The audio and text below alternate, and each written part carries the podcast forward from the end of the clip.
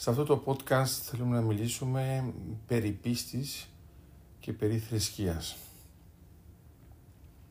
Μας το ζήτησαν γιατί μερικοί έχουν κάποια δυσκολία, μπορεί ακόμα και συναισθηματική περί πίστης, μπορεί να είναι και νοητική, γιατί δεν βλέπουν ξεκάθαρα ποια είναι η διαφορά μεταξύ της πίστης και της θρησκείας και θεωρούν συχνά ότι επειδή δεν πολυπιστεύουν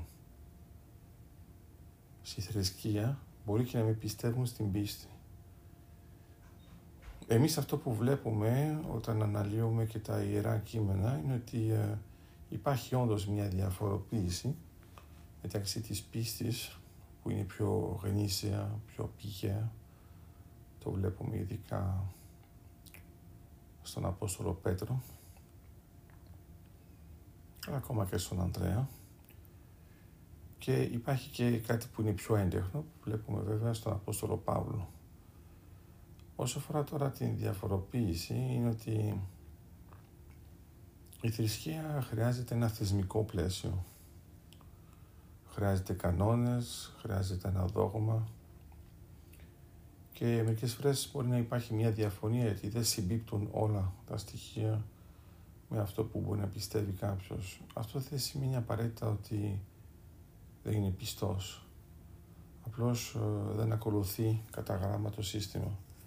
Είναι άλλοι που προσπαθούν να πούν ότι επειδή ακολουθούν το σύστημα κατά γράμμα, είναι πιστοί. Και αυτό είναι λάθος, γιατί είναι η μεν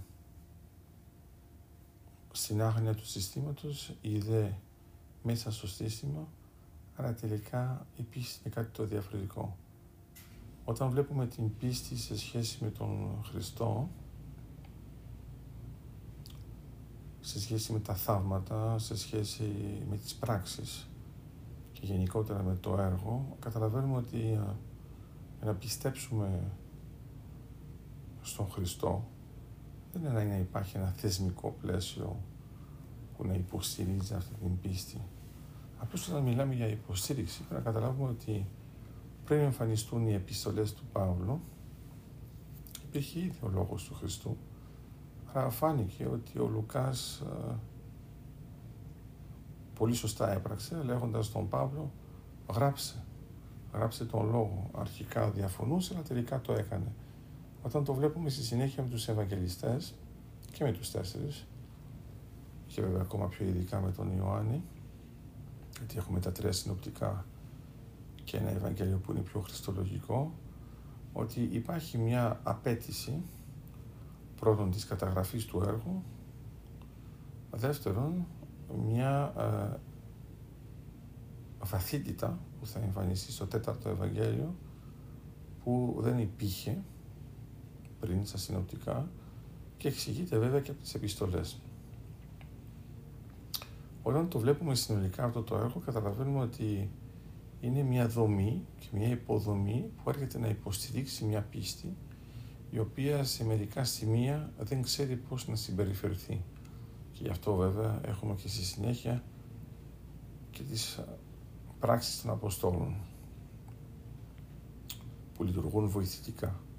Άμα το σκεφτούμε με αυτόν τον τρόπο, βλέπουμε ότι υπάρχει μια δομή η οποία δεν έχει αποκτήσει ακόμα τα υπερδομικά στοιχεία, ειδικά αν την σκεφτούμε πριν τον Άγιο Ειρηναίο, η οποία έρχεται να στηρίξει μια πίστη που μπορεί να είναι πηγαία λόγω του Λόγου του Χριστού, αλλά η οποία όμως όταν υπάρχει μια αντιπαράθεση με τους άλλους, έρχεται μια δυσκολία γιατί δεν υπάρχουν τα επιχειρήματα.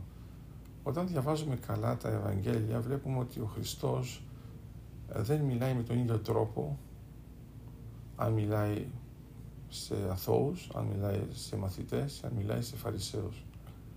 Αυτό είναι μια εξοικείωση στον τρόπο σκέψης που μπορούμε να αναπτύξουμε όταν υπάρχει μια αντιπαράθεση.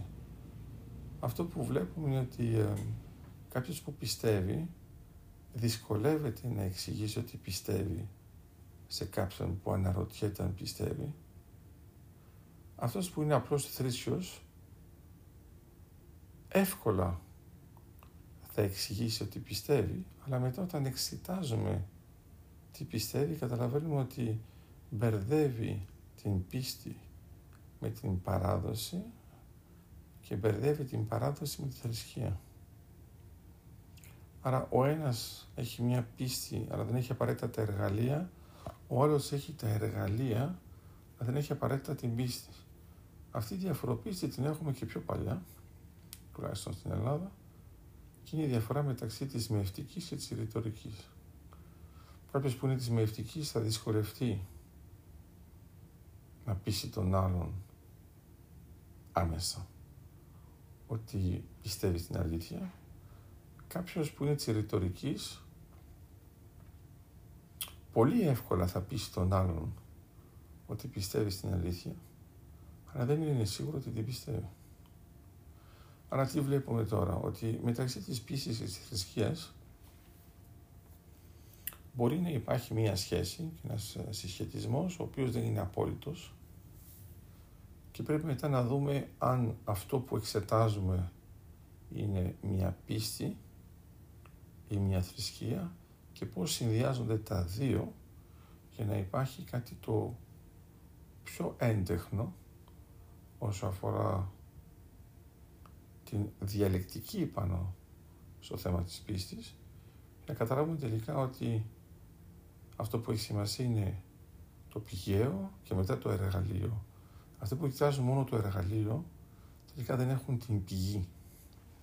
Η πηγή παραμένει ο Χριστός, αλλά δεν είναι επειδή αποκτάς τα εργαλεία θρησκευτικά, θεολογικά, που πιστεύεις καλύτερα από τον άλλον που δεν τα έχει. Απλώς μπορούμε να πούμε ότι έχεις ένα επίπεδο θεολογικό, αλλά άμα η θεολογία επαρκούσε για να γίνει κάποιος παπάς, θα το ξέραμε. Το ίδιο είναι και με τον πιστό.